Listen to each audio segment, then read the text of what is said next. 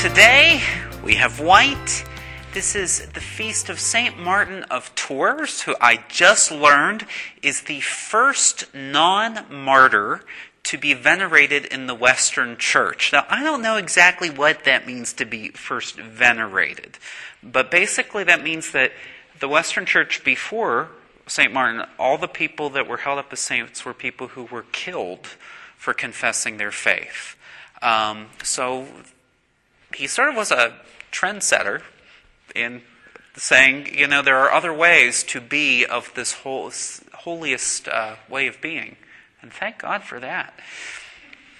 But we are, today, we start the book of wisdom. The book of wisdom was written in the century before the birth of Christ, in probably Alexandria. It was written in Greek by Jews, by borrowing pretty heavily from Egyptian wisdom literature. And so it combines this idea of advice to young men about how to be a great man, an upstanding man, with the Jewish faith and talking a lot about wisdom, especially this personification of lady wisdom that we see in the book of Proverbs and a couple other places in the Old Testament, including the book of Psalms.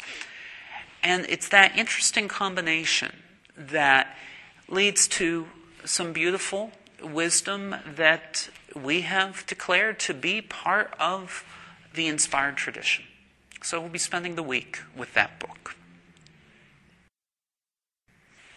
Martin of Tours was born in what is today Hungary. He spent his childhood in Italy and most of his adulthood in France. The Tours of his name refers to the city in France where he was bishop, not to his travels. Thought you'd laugh at that one. Martin was born in the year 316, just after Constantine allowed for Christians to not be persecuted in the Roman Empire. But Christianity was still a very small, not well known or popular religion at the time.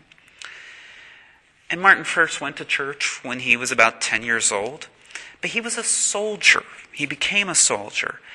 But became to realize that what he was asked to do as a Roman soldier was in conflict with his faith. Later, as a bishop, he fought very hard against pagan religions, both the Roman pagan religions and things that we would think of in France more as sort of the Druidic stuff we sometimes hear about in England. Most famous story, though, about him would be him splitting his cloak while a warrior with a beggar. He took his sword and cut the cloak in half and gave half of it to the beggar. The cloak became a prominent relic, his half of the coat. And the priests who carried it and cared for it, because it was venerated, were called capellani. That is the term that eventually was used for all priests who served the military. Chaplains. That's where we get the word. Likewise, this cape was moved around and held in small buildings where it was kept well, and those little places were called capellas, chapels. That's where we get the word chaplain and chapel from St. Martin of Tours. It's a happy occurrence that Martin's feast day is on Veterans Day. Our reading from Wisdom speaks of bewaring the perverse counsels that separate us from God. All of us struggle in our lives. We are in cultures that have much wisdom and things to offer us, but have a temptation to lead us away from the gospel. Soldiers often struggle with that in a very real way.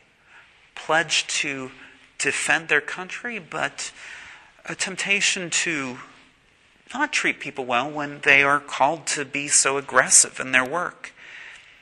Yet we all are called to take the Spirit's counsel, to befriend wisdom.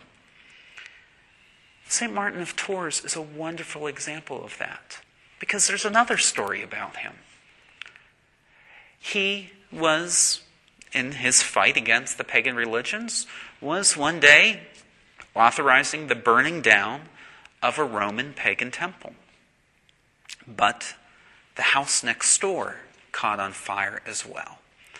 And one of the miracles of Martin was that he was able to repel the fire from the house, that he was able to separate out what was against God's will without it causing us to cause other damage. And for each of us, as we struggle to figure out how to follow God's call in our world with its temptations, what a beautiful example. St. Martin, pray for us.